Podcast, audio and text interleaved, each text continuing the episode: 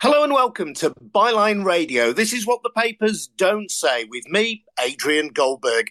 Today, 800 British workers sacked by P&O Ferries while their French counterparts keep their jobs. The kind of Brexit bonus Farage and co didn't tell us about. We're going to be talking about Evgeny Lebedev and why the story of his links to Boris Johnson have taken a decade to emerge into the mainstream and Child Q, the really disturbing story of a black schoolgirl strip searched and even forced to remove her tampon by the police. What does that tell us about the reality of race in the UK today? As always, we want you to join in as well. If you've got a contribution to make to the debate or if our discussion prompts a question that you want answered, just ask for a microphone. If you're listening live on Byline Radio, that'll be in the bottom left hand corner of your screen and we'll try and get as many people on as we can between now and one o'clock. Before we get cracking though, just a reminder that Byline Radio, which you're listening to now, is part of the Byline Times empire and we are funded by ordinary people like you, not by oligarchs or by wealthy proprietors. None of that in the background, just ordinary people putting their hard earned cash in to honest journalism. So to support us, please take out a subscription to Byline Times. You'll get a great monthly newspaper, the Byline Times. You'll also be supporting Byline TV, the Byline Times podcast, where this show is rebroadcast and where you might also be listening to it and as well as Byline Radio, you'll also help support our newsbreaking website, bylinetimes.com. And that's where you'll find details of how to subscribe or take out a membership. That's at bylinetimes.com. Well, our thoughts go out today to the 800 workers who've fallen victim to a mass sacking by P&O ferries. They were replaced by cheaper staff, many of them from overseas. Aside from the appalling human cost of these dismissals and the callous way in which they were carried out, via video message, there are numerous disturbing strands to this story. Firstly, the apparent link to Brexit. Brexit which remember was supported by the RMT union, which represents many seafarers. The fact that Britain has left the EU is being seen by some commentators as a key feature in this story, with the suggestion that employment protection is weaker here than on the other side of the channel, where French workers have kept their jobs. P&O's parent company, the Dubai-owned DP World, has promised generous redundancy terms and says it has lost £100 million in each of the last two years. But that didn't stop them sponsoring the European Golf Tour for 147 million quid. And it remains to be seen if their mass dismissals, in some cases enforced by handcuffed trained security guards wearing balaclavas, is legal.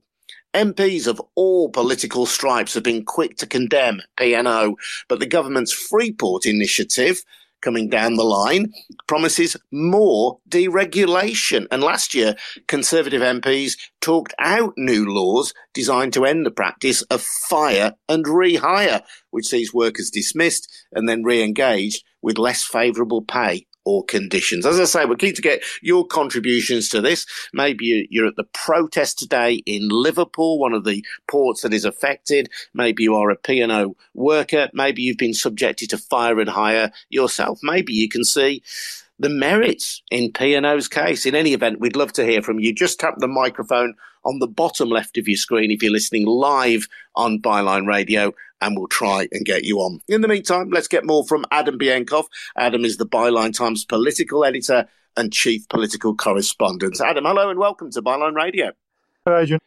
Great to speak to you, Adam. And well, as I say, there are so many strands to this story, aren't there? Uh, obviously, there is the human cost, and that will be featured in, in much of the mainstream media. And I'm not meaning to downplay that in any way, shape, or form. Yeah.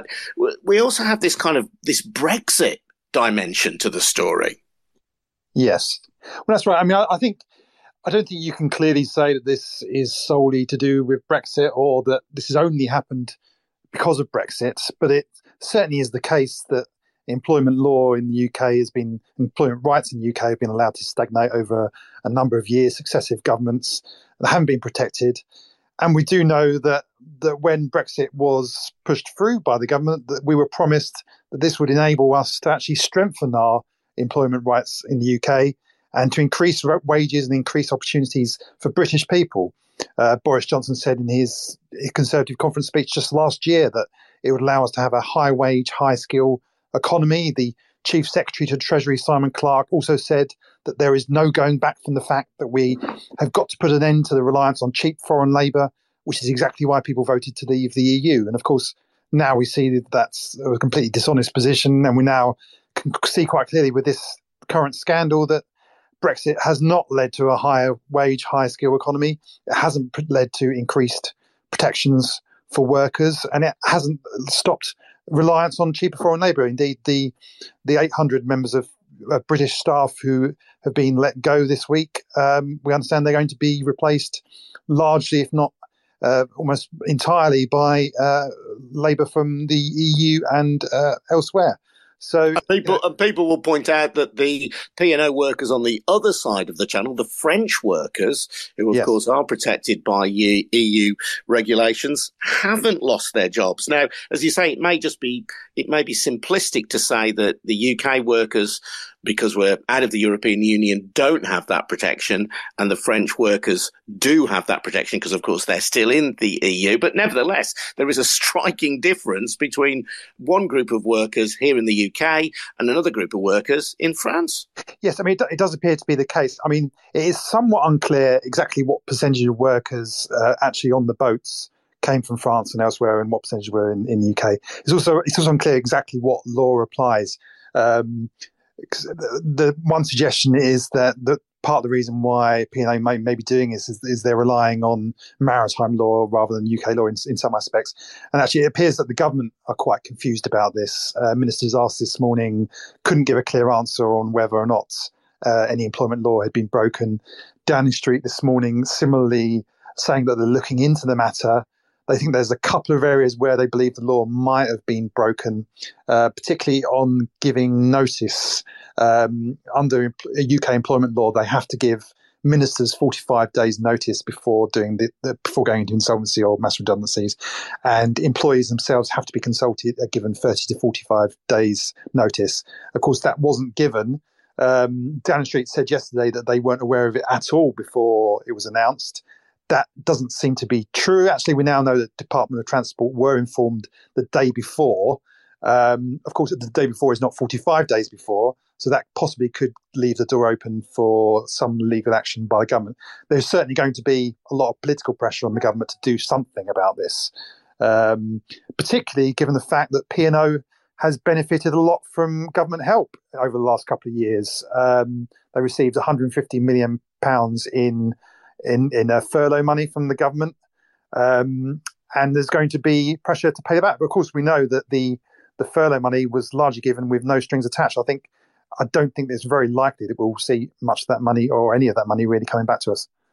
Well, indeed, no. I mean, if, the money's given with no strings attached, it seems yes. to me it's very little the government can do. But there is also, isn't there, the, the criticism that will be levelled at, at ministers and MPs who rail against P&O here, that really they are looking both ways at once. They want these jobs. Mm. they say they want this high wage, high skilled economy. At the same time, when last autumn moves were brought in in Parliament to try and restrict fire and rehire, which had become an increasingly common practice amongst employers. Yes. MPs under pressure from the government, under pressure from the whips, talked it out, and they said that they would prefer guidance for employers rather than laws. Well, guidance has no legal power, does it? Well, this, I mean, this is the difference between rhetoric and actual substance of what the government is doing. So the rhetoric is that Brexit is going to give us uh, a high wage economy and it's going to free us up and allow us to have stronger rights for British workers. The reality is quite different. And when actually uh, the Labour MP Barry Gardiner brought forward his private members bill last year to actually strengthen UK the work the rights of UK workers.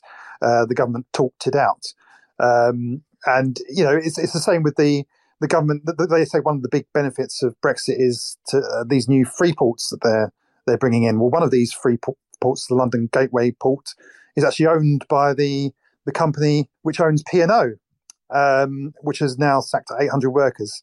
And of course, it's worth saying that that same company, a, a Dubai based um, property fund, which of course Johnson visited the UAE, UAE this week, Um, they paid out. Yes, that they say that they the, the business is losing 100 million, but they paid out 270 million uh, pounds worth of dividends to shareholders uh, over the course of the pandemic. So there, there is a big gap between what the government is saying uh, when it comes to what Brexit can achieve and what they're willing to do to protect British workers and actually the reality of what they're, they're doing. And one of the advantages of these so-called free ports, I know some people have been questioning the language around this, saying that officially they are charter cities, but I've been looking at some of the mm-hmm. government mm-hmm. documentation around this, and the government do refer to them in official documents as free ports. And we had pre- free ports previously exactly. in the UK, going back to the uh, recession of the 1980s. And the, the whole idea is that, is that companies can operate within the free ports in a a low tax, low tariff area, kind of effectively hived off from the rest of the UK's regulation, and that that deregulation, which presumably also extends to workers' rights or possibly extends yeah. to workers' rights, is one of the things that makes free ports attractive to employers. so you can't, on the one hand, it seems to me, reasonably say we want to protect workers' rights and get into a huff and a puff about this horrible job dismissal, and then say we want to introduce more deregulation through the well, I mean, boards. I mean, this is the logic of of Brexit. I mean, and where the rhetoric does differ from the substance is that there there is no purpose. I mean, the, Brexit is is essentially you're sort of placing sanctions on your own country, in that you're sort of making it harder to trade with your neighbours. The only kind of logical justification for going through it, from the government's perspective, is to make it easier to deregulate uh, industry and to, to, sort of essentially turn the UK into sort of Singapore on, on Thames and relax employment rights, relax uh, regulations on, on food standards, etc., etc. That's the only, and and by that logic, that the, the, the overall economy would grow faster. That that's logic. That's the only kind of logical justification for doing it. Um, but at the same time as doing that, the rhetoric is completely the opposite. No, we're not going to relax regulations. We're not. We're going to protect workers. We're going to make this a higher wage um, uh, economy. But of course, we know that if you relax uh, employment regulation, what happens is that wages tend to be suppressed, and that's what's happened in this case. It's very easy for P&O to sack these workers. There's some questions over the legality of it, but they've they've been able to do it, and they probably they, their lawyers have probably probably believe that they are able to do it, and there, there may be some they may have to go through the tribunal process and have to pay out compensation, but they believe it's worth that overall in terms of the amount of money that they've saved. And the, the reality is the government aren't like, I mean, th- this may change because of this scandal. They may be under pressure to bring in some new legislation to protect workers.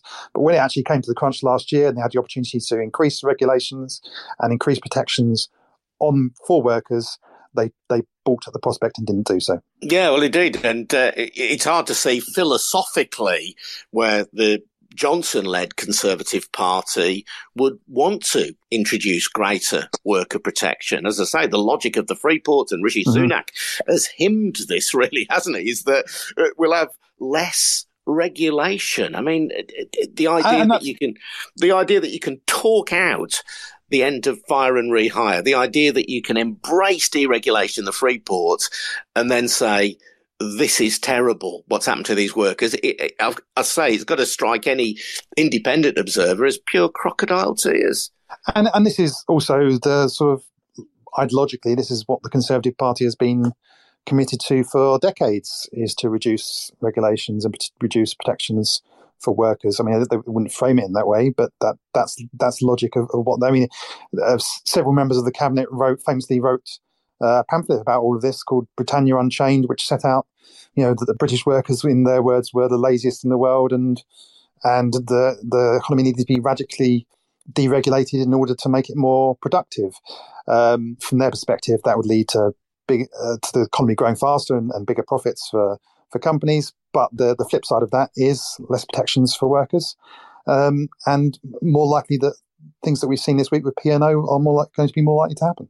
Yeah, one or two people pulling out an article from 2017 featuring, uh, I think he was then the International Trade Secretary, Liam Fox, and one of the key supporters on the Tory right of Brexit, saying it, it's it's ridiculous to think that Brexit is about anything other than being more deregulated, yes. saying his whole thing was that uh, the employment cycle and the industrial cycle, the economic cycle is just that. It is cyclical. So that when things are on a downturn, bosses are going to want to let workers go and that we should be making it easier for that to happen. So again, one of these things, and we're going to come to the Lebedev thing very shortly, yes. you, which I know is your specialist subject, but yeah, one of these things that's happening in plain sight. Nigel Farage on Twitter today complaining about the 800 job losses and saying Brexit was meant to mean uh, higher pay and more jobs for British workers. Well, in what universe mm. was this not going to happen? Because if Britain seeks to gain a competitive advantage against its neighbouring European countries, how can it do that? Well, the one obvious and simple way you can do that is by having weaker employment laws, which make it easier to fire and ultimately perhaps rehire on lower pay workers or maybe yeah. get those workers in as in this case by exploiting loopholes even though these are many you know, many of the workers are going to be overseas workers you can exploit loopholes in maritime law and seafaring law to bring in workers from overseas but this was going to happen yes and of course, Nigel Farage said uh, prior to Brexit, you know, if this all turns out to be a disaster for the British people, then then I'll, I'll be off. But I think I think you know you you do. This is where you have to sort of pay attention to not to what um, the government and Conservative MPs are saying about this in terms of rhetoric. I mean, we've had lots of outrage in the last 24 hours about this. Uh, Conservative MPs saying this is, and the government ministers saying this is unacceptable. Well, it's very easy to say something is unacceptable. What, you, what are you going to accept it? And when we've asked Downing Street in the last 24 hours, what are you actually going to do about this? You get very little in terms of a response. Um, we were told this morning uh, by Boris Johnson's spokesman that they're looking into legal means, legal addresses. Um, they're considering they need to find out more about what's happened. Um, they're all, all there are things that are under review. But actually, in terms of concrete action, yes, it, and it's only been yeah. As, as, as, you were saying that, Adam, I'm thinking Downing Street might as well just put out a press release saying yada yada yada. Quite yes, yeah, and you know, uh, and this isn't the the this is obviously a particularly egregious example of the hire and um, fire and hire uh, uh, situation that has continued to grow over recent years. But there's been lots of other cases of this happening in, in other industries, probably n- not as as glaringly, obviously, a, a sort of moral as this case, and so blatant, so many people being fired at once without consultation. But this is a known practice. This, the government has known about this situation for a long time, and as we say, they did talk out uh, an attempt to sort of tackle it. Um, so, so the things to look out for in the next few days is is what actually you know it's all very well saying oh let's have a review let's you know let's look at possible uh, legal action we can take against uh, P&O in this instance. What are you actually doing to change the system that allowed this to happen in the first place? And so mm-hmm. far, we haven't really seen much. We haven't seen anything at all to, that would actually tackle this. Just a reminder, you're listening to Byline Radio. I'm Adrian Goldberg, and I'm joined today by Adam Bienkov. Adam is the Byline Times political editor and chief political correspondent. If you think there's something missing in our explanation of this, by the way, if you think we're being unfair to the government, by all means do join in if you're listening live on Byline Radio rather than to the rebroadcast on the Byline Times podcast. There is a little microphone icon in the bottom left of your screen. At least if you're on your phone, there is. And if you tap on that and uh, I give you permission, you can join in our conversation. So we're keen to get as many voices and as many different perspectives on this as possible. Maybe you've been directly affected by this situation at P&O or by something similar as well. Or maybe you think we're being unfair to the government. Either way, we'd love to hear from you here on Byline Radio. And just a reminder that we're part of the Byline Times empire, for want of a better word. You can support the Byline Times by taking out a subscription or a membership. A subscription starts at as little as £39 a year. You get a brilliant monthly newspaper, the Byline Times. You also help support Byline Radio, the Byline Times podcast, Byline TV as well, and our news breaking website, bylinetimes.com. That's where you will find Details of how to subscribe at bylinetimes.com. Now, Adam, you've played a, a key role in exposing the long standing relationship between Boris Johnson and the newspaper proprietor Evgeny Lebedev son of a KGB agent, of course, though we shouldn't yeah. judge people on their parents. Uh, a peer of the realm, Baron Lebedev of Hampton in the London borough of Richmond on Thames. and of Siberia in the yeah. Russian Federation to give him his full title. He, he had asked for, for Moscow to be his title, but that was denied by the Kremlin, apparently.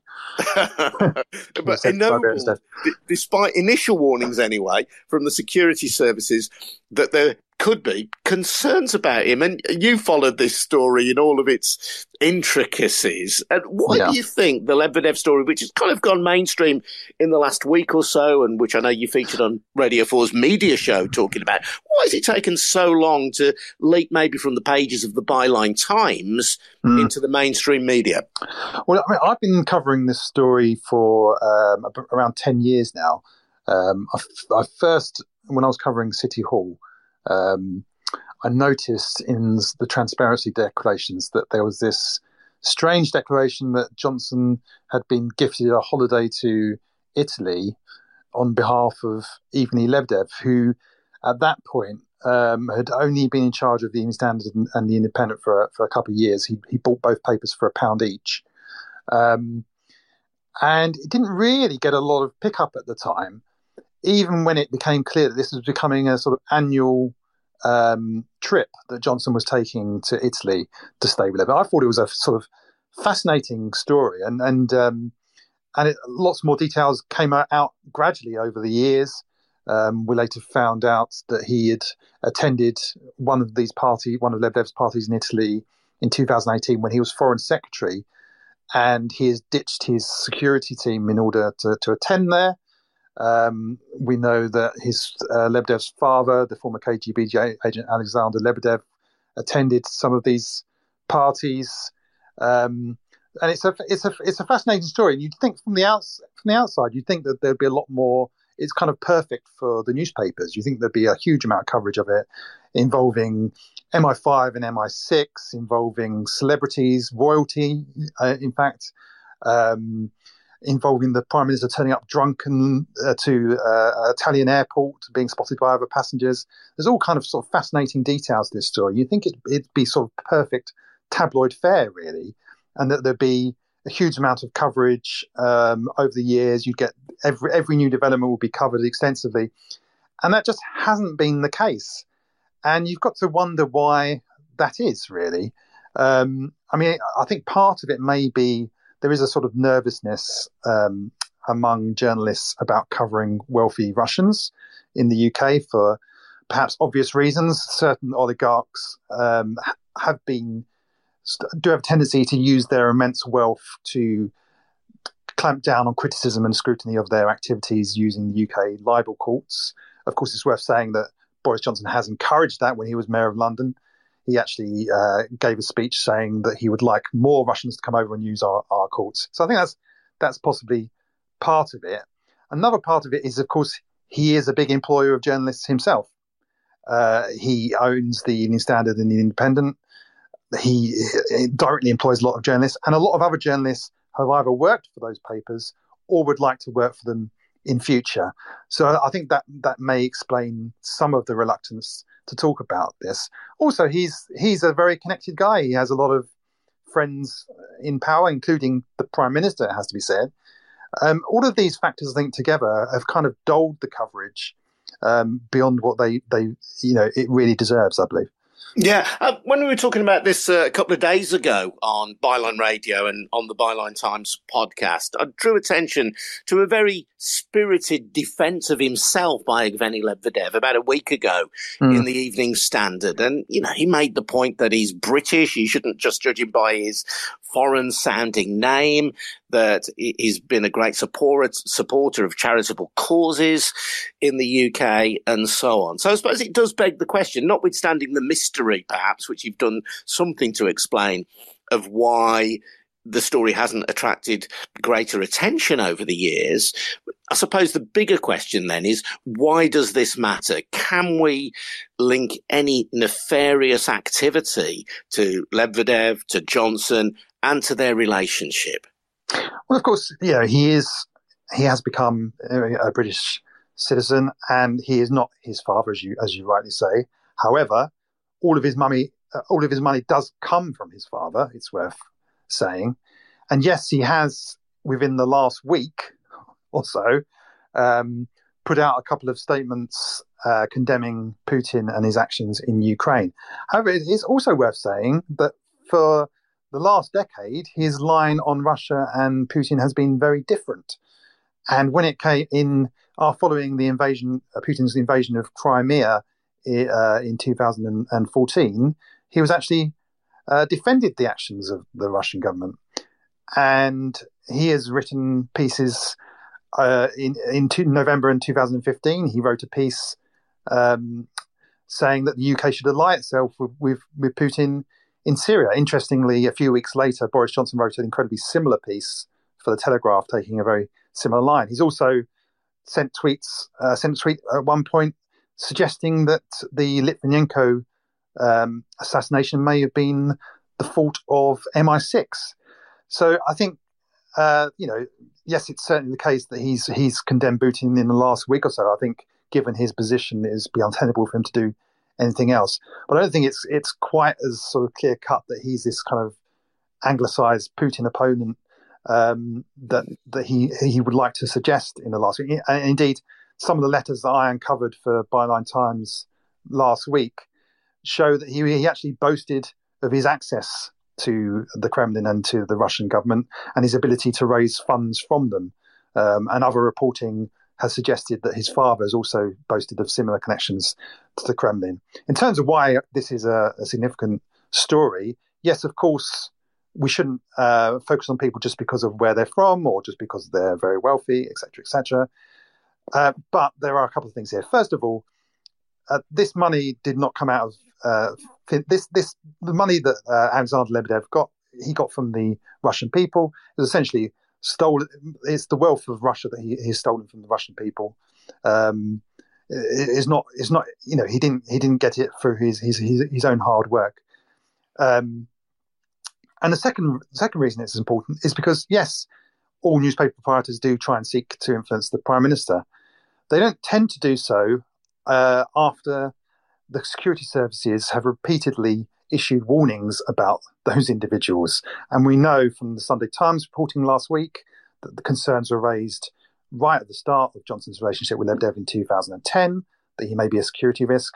And we also know that when Johnson tried and succeeded in forcing through his peerage in 2020, 10 years later, similar concerns were raised again that he may be a security risk. And I think that's the key point as to why this is a story. Yes, prime ministers often have relationships with newspaper proprietors, and there's there's a back and forth of influence, which which I documented uh, in the piece last week uh, with the letters between the, between them. What is different here is that there was clear security warning concerns raised by MI5 and MI6 about Evgeny Lebedev and his father and Johnson's relationship with them, and those appear, and this hasn't been denied by Downing Street, these appear to have been um, overturned by the Prime Minister in order to benefit his friend. So that there is a national security issue, and there is a kind of cronyism issue of of Johnson sort of overturning advice in order to help a personal friend of his. Yeah, and I would refer listeners to Evgeny Lebedev's self defense, as it were, in the Evening Standard. If you just put in Evgeny Lebedev Evening Standard, you'll find that article online. But I'd also refer people to your article at bylinetimes.com, headlined The Johnson Lebedev Letters, because it really does build up in incredible detail the, the kind of close links between the two men. And of course, we have to be mindful, don't we, in a democracy of the influence that people have and the debts perhaps that people owe, the debt that Johnson owes to Lebedev and as you say, the debt that Lebedev has ultimately to the Russian people who have mm. one way or another funded his purchase of two influential newspapers in this country, the Evening Standard and the Independent. And I suppose it's that for me is where this story gets really grey, but an interesting kind of grey because what does Johnson owe Lebedev for his backing? Uh, the Independent and the Standard are not the only papers that have backed Johnson, of course, but you would think there is a, a, a sense of gratitude, if nothing else, from Johnson for that backing. But then, what is what is Lebedev expecting in return, and it, it, it, and what who are the people that he owes allegiance to? And is there any link between him and Vladimir Putin and his, his broader agenda? And uh, as you say, based on the published evidence, there is some suggestion that, for well, whatever reason, Lebedev has been supportive of Putin in the past. And we know um, that when it comes to Russian oligarchs, you you are when it comes to Russian oligarchs and Putin, you are either with him or you're against him.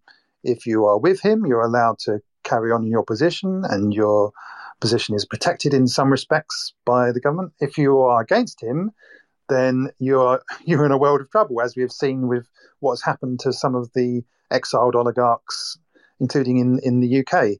Um, so yes, uh, Alexander Lebedev did uh, clearly have a falling out with Putin at, at some points.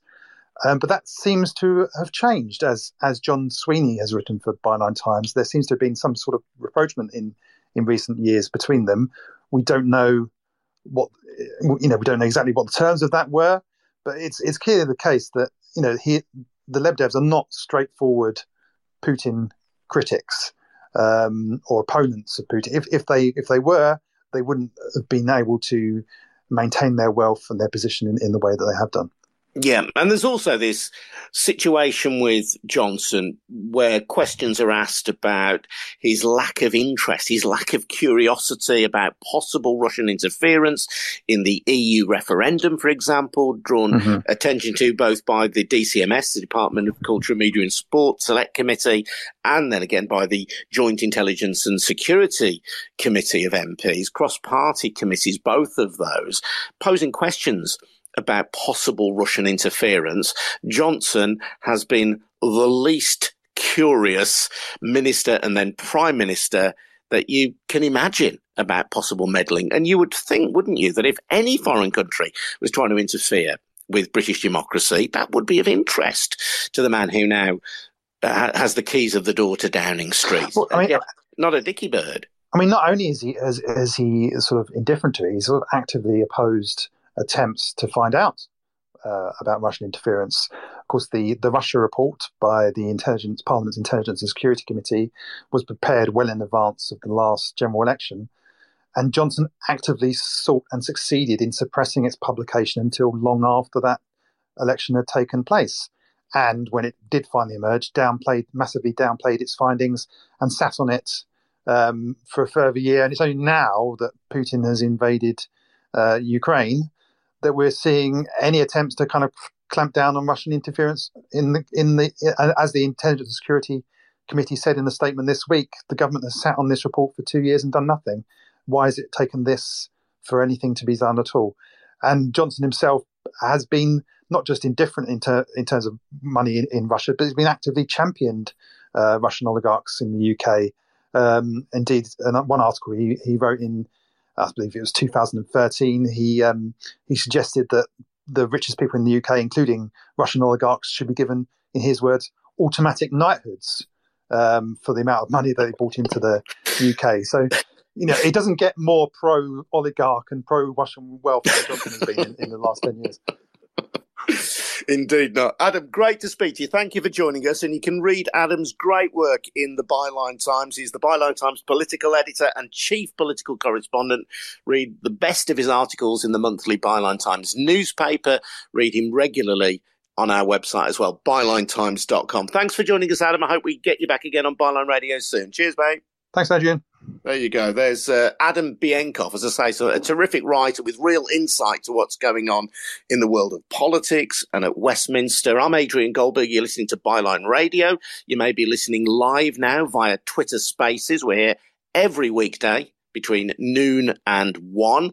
But don't worry, if you miss us live on Byline Radio via Twitter Spaces, we do try and put out every episode later on via the Byline Times podcast, which is where you might be listening to us as well. But the only way you can join in live is if you're listening to us on Twitter Spaces. But if you want to request uh, uh, the chance to join in, there's a little microphone icon. Certainly, if you're listening on your phone, down in the bottom left of your phone. And if you tap that, you can request access and we'll try and get as many of you on as we possibly can.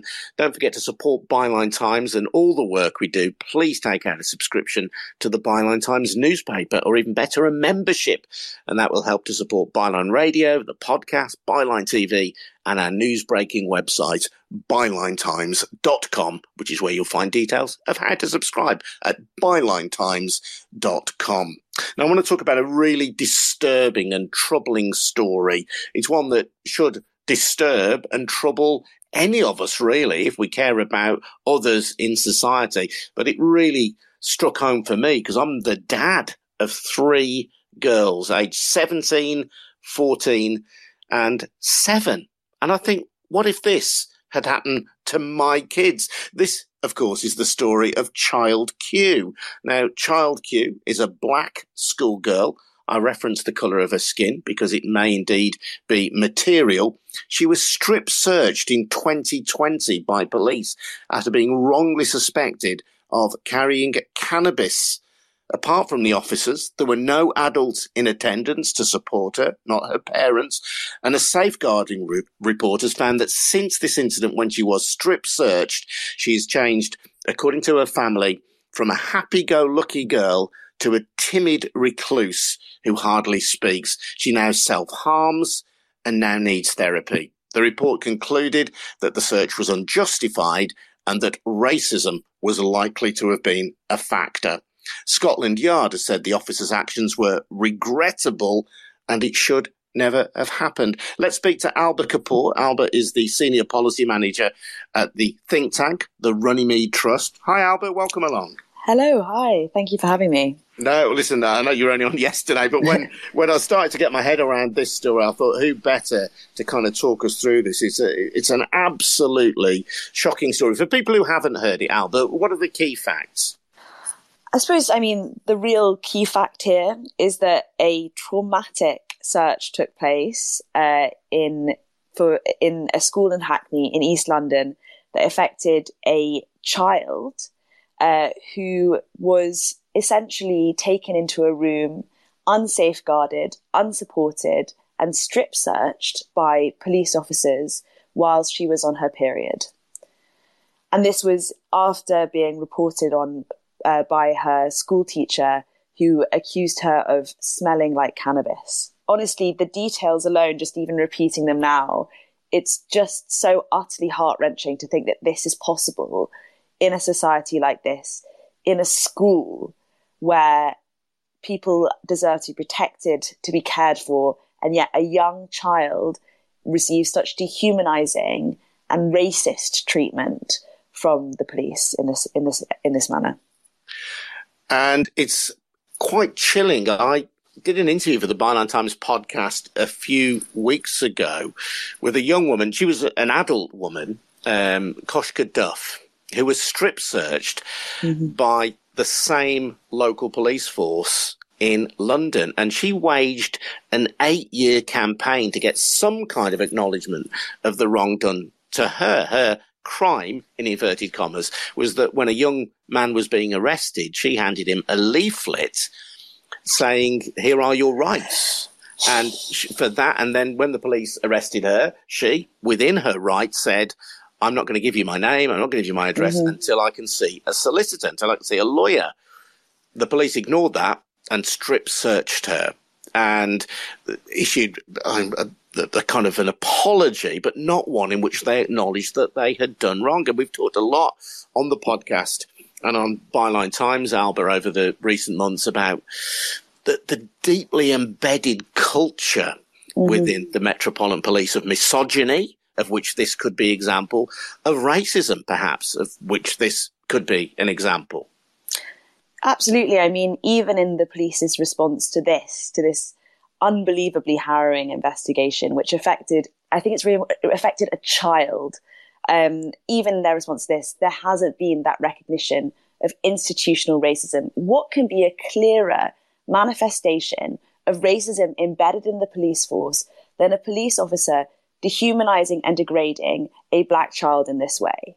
Um, and that is really where it comes sort of clear that this is something the police aren't willing to engage with yet, don't have the language to engage with, but also has a long history behind it. I mean, let's not forget, uh, forget the sort of brutal racist conduct of police following the murders of Bibaa Henry and Nicole Smallman, um, or the way in which black young women uh, who, who've, who, have suffered, who have suffered domestic violence feel unable to bring their cases to the police because they simply do not have the trust that they will be taken care of or supported.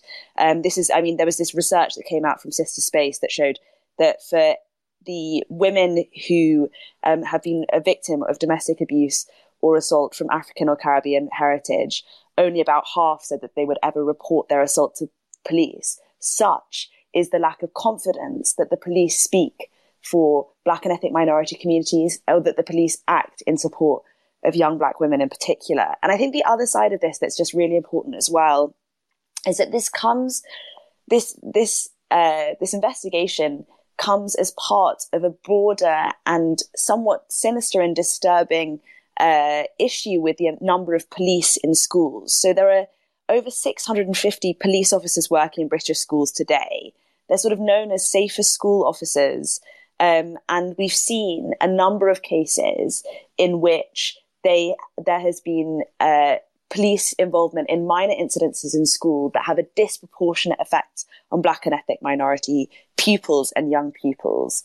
Um, and so this the idea of police contact in schools, it's an increasing reality in our society and something that we should be highly concerned about, given the inevitable disproportionality of outcomes for black and ethnic minority young people and young children in the criminal justice system. Yeah, very often the presence of police officers within a school setting, which is where this search took place, by the way. Mm. It didn't happen at a police station. Precisely. It was within a school setting. Very often this is sold as trying to build bridges between the community and perhaps amongst members of communities who've had good reason to mistrust the police to build bridges between those communities and police officers. Of course, incidents like this, far from building bridges, are more likely to, to burn bridges, quite honestly.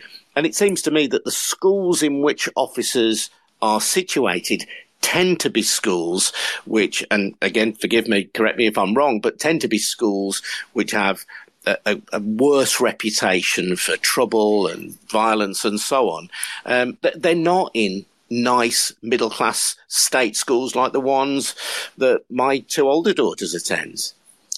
I mean, the research that's been done, uh, there was a survey done in Greater Manchester that showed that safer schools officers or police officers in schools are much likely to be placed in schools with higher numbers of black and ethnic minority community of, of, communities who are black and ethnic minorities, so black and ethnic minority pupils. Um, so already we see in the numbers, it bears out that uh, again, the same disproportionalities are, are repeated when you increase the number of police anywhere, and specifically in schools. It is black and ethnic minority communities who are going to feel the brunt of it. Um, and I just, I'm, I'm aware that there's sort of much more to discuss on this, but I think it's important to say that yesterday the government published its Inclusive Britain uh, plan, which is in essence a sort of action plan in dealing with racism in our society. And I mean, it it, it certainly wasn't uh, in any way enough to root out any institutional racism within the criminal justice system. But even worse than that, it proposed um, more police in school as part of something called the mini police program to build trust in communities. So that that's a program that would involve engaging primary school students with the police at a really early age. So there's there's still more coming out in this vein uh, in terms of more police in schools that we should be really concerned about. Yeah, and uh, as I say, the the rationale is often that of building bridges amongst mistrustful communities. But if communities feel that they are being disproportionately policed in school as well as on the streets, it's it's only going to have the opposite effect. Absolutely, and the and it, it it cannot belong in schools. I mean, this it's just unbelievable that we are in a place in our society where safer schools officers exist in this way and where these disproportionalities are not only playing out in the streets or the cities in which black and ethnic minority people live in, but also in the schools that they go to. Another phenomenon of this is the, or another aspect of this phenomenon rather, is is what people describe as the adultification mm-hmm. of black children, where black boys and black girls are seen to be older or treated like adults in a way that white children are not. Absolutely. I think this is something that has been a real part of the conversation, this adultification bias, uh, where in essence, uh, black children in particular are not given the same treatment as their white counterparts. Um, and we only have to read the way in which Child Q was affected to understand what this bias really does. You know, uh, she she speaks about having experienced self harm, needing to go to therapy, becoming going her, her family talk about how she went from a happy-go-lucky girl to a timid recluse as a result of this incident. It's so profound, and it's so profound also because she was a child, and the way in which uh, this this adultification bias feeds into how police engage with young black people is something that we urgently need to be discussing openly in a way that the police really owns and understands. Really good to speak to Alba. Thank you. Thank you. By all means, uh, stay on if you want to. If you want to join in a bit later, it'd be great to have you. If not, though, thank you either way. Thank you. Really powerful contribution. That's Alba Kapoor, who is Senior Policy Manager at the Runnymede Trust. Let's get comments now from Ava Vidal. Ava is a comedian, a journalist, an activist. Ava, hello. Welcome to Byline Radio. How are you? Okay, thank you.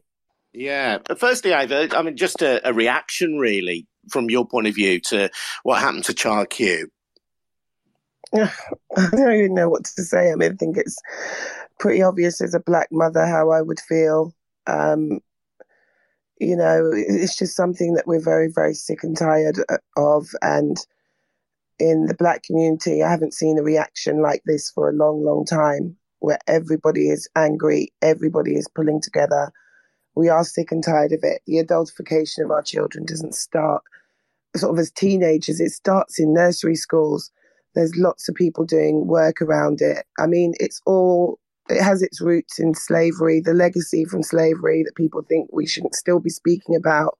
Uh, where black children were obviously not black children, they were put to work in fields as young as two and three. Um, you know, I, I don't know what else to say, really. It's just very heartbreaking. It's very disturbing. And I would say misogynoir, which is not just misogyny, it's specific kind of misogyny that affects black girls and black women is at play here. Um, not regarded as female enough, not regarded, you know, as as young at all. It's it's really sad. As you describe all that, Ava, my heart really sinks. I feel sad and I feel angry. And I think I recognize, even as a middle aged white guy, I think I recognize what you're saying. And we, we've spoken to Alba about the placement of police officers, often with the rationale that it will help to build bridges with different communities within schools. Although, as uh, Alba says very often they're disproportionate numbers of schools where there are large numbers of black and minority ethnic pupils. Is this something we need to look at? Do we need to get rid of the police from our school system? A hundred percent. There's actually, um, I'll retweet it onto my page today. There's an organisation that's looking into do that, doing that. You just don't um, build relationships in schools. You don't need to be in a school to build a relationship with the community. You need to pol- stop over policing, stop criminalizing our children, and stop targeting us. Um, I worked, um, I'm a patron of a charity called Stop and Search Legal Project, where we would go into schools and we would speak to young kids. Um, and we would speak to kids maybe about nine, ten. These are like majority say to them, Do you think stop and search is a good idea? About 90% of them would say yes. When you get to 14, 15, about 99% of them say no. And the reason it changes in those five years is because it's at that point they've had that first contact with the police. And it's sad. It's sad. I remember with my own son, he's now, you know, he's in university, he's a big boy. Um, but as he was growing up, it's it's the heartbreak on their face. I mean, eight, nine, they called him cute. By the time he got to 10, he was considered to be a threat. You know, people would act scared of him. They would jump when he was around. And, you know, I remember being at the cash point with him and some guy, like my son was just playing around. He was literally like nine, ten. And this guy was like, What's he doing? What's he doing? I mean, he's a kid. He's waiting with me in the queue. What are you talking about? And it's just, it's just, an, it's horrible. And stop and search for anybody who's listening who wants to say, oh, why you, you know, if you're not carrying anything, you shouldn't mind. It's just a stop. And- It's not that. Often stop and searches, even the public ones on the street, are um, humiliating. Uh, they are often very violent. They are also often accompanied by uh, racial abuse as well, and you know provocation. So that's not what we're objecting to. And like with Child Q, most of these searches turn up nothing. Indeed, it's just you know it's it, it's heartbreaking testimony that you're bringing to us, Ava. Quite honestly, you've talked about the anger amongst the community. Uh, as I understand it, there is going to be there are going to be protests this weekend at Stoke Newington Police Station. Is that right? Do you want to tell us more about that? Um, the ones I know of are there's one by Copwatch today. It starts at four. There's another one that starts at five from Stand Up to Racism. So I'm assuming those two will just merge. There's also one on Sunday, um, which is centering black girls because often when we have these marches, um, we center black men and black boys. So the organizer, to reflect that, has actually um, changed it to make sure that people know um, this is centering black girls. And in terms of tackling the systemic issue here, Ava, that you touch on, which is, I guess, embedded. Oh, sorry. Can I just add that? that yeah, go on, uh, Ava. Yeah, yeah, yeah. That one on Sunday starts at one p.m. Sorry, I was just going through my stuff. No, that's all yeah, right. It's that, calling for that's, that's dignity and education. Police station. Yeah, yeah. Yes. And I guess in terms of tackling this, you know, because at some level society has to move forward but i don't want to put words into your mouth but uh, we are uh, talking i guess then about challenging deeply embedded attitudes racist attitudes that go back to the time of slavery and being honest about our past and being honest about how people of colour have been treated in Western societies and by the UK historically. We just need to have an open and honest conversation, which so many politicians, particularly of the right, are keen to close down. It's not just the right. I mean, Keir Starmer, up until this morning, last time I checked, has said absolutely nothing about Child Q um, Angela Rayner, who's constantly speaking about working class white boys and education, has said nothing about Child Q. So the racism is also on the left, and I really need to make that clear because it, it often manifests itself in a different way, in almost look like, you know, look at what we've done for you people, almost like we should be grateful for scraps. The assumption by Labour that we're going to support them no matter what they do and how they ignore our needs um, as well. So, yeah, just to make that clear, I mean, it is deeply embedded in our education system and the way we've been policed constantly throughout um, our, our time in this country. The main bulk of the Caribbean community, which I'm a part of, came over um, in the Windrush, um, on Windrush, you know, and we're that, they call our parents the Windrush generation, and we are first generation, and now we're seeing a, a, lot of us have got kids who are the second generation, and sometimes even you know grandkids who are the third, and nothing's really changed. Rogan Production um, did a documentary. Uh, they made a great series of documentaries um, about Black life in Britain. One of them was about the education system. It was called Subnormal, and it was about just how many Caribbean children were wrongly um, called educationally subnormal. They have been taken out of main education and they are put into uh, special schools. They, you know, it's so it's heartbreaking when you saw them speaking about their lives. One of these guys has grown up to be a man who's just got degree after degree after degree because he's proving, you know, to everyone around him he's not stupid. After that, they began to sort of um, you know, when our elders really argued against that, fought against that, we set up Saturday schools, um, Caribbean schools. There's places like 100 Black Men of London, Honeybees. We have to to supplement what the government is doing to show our children that they matter.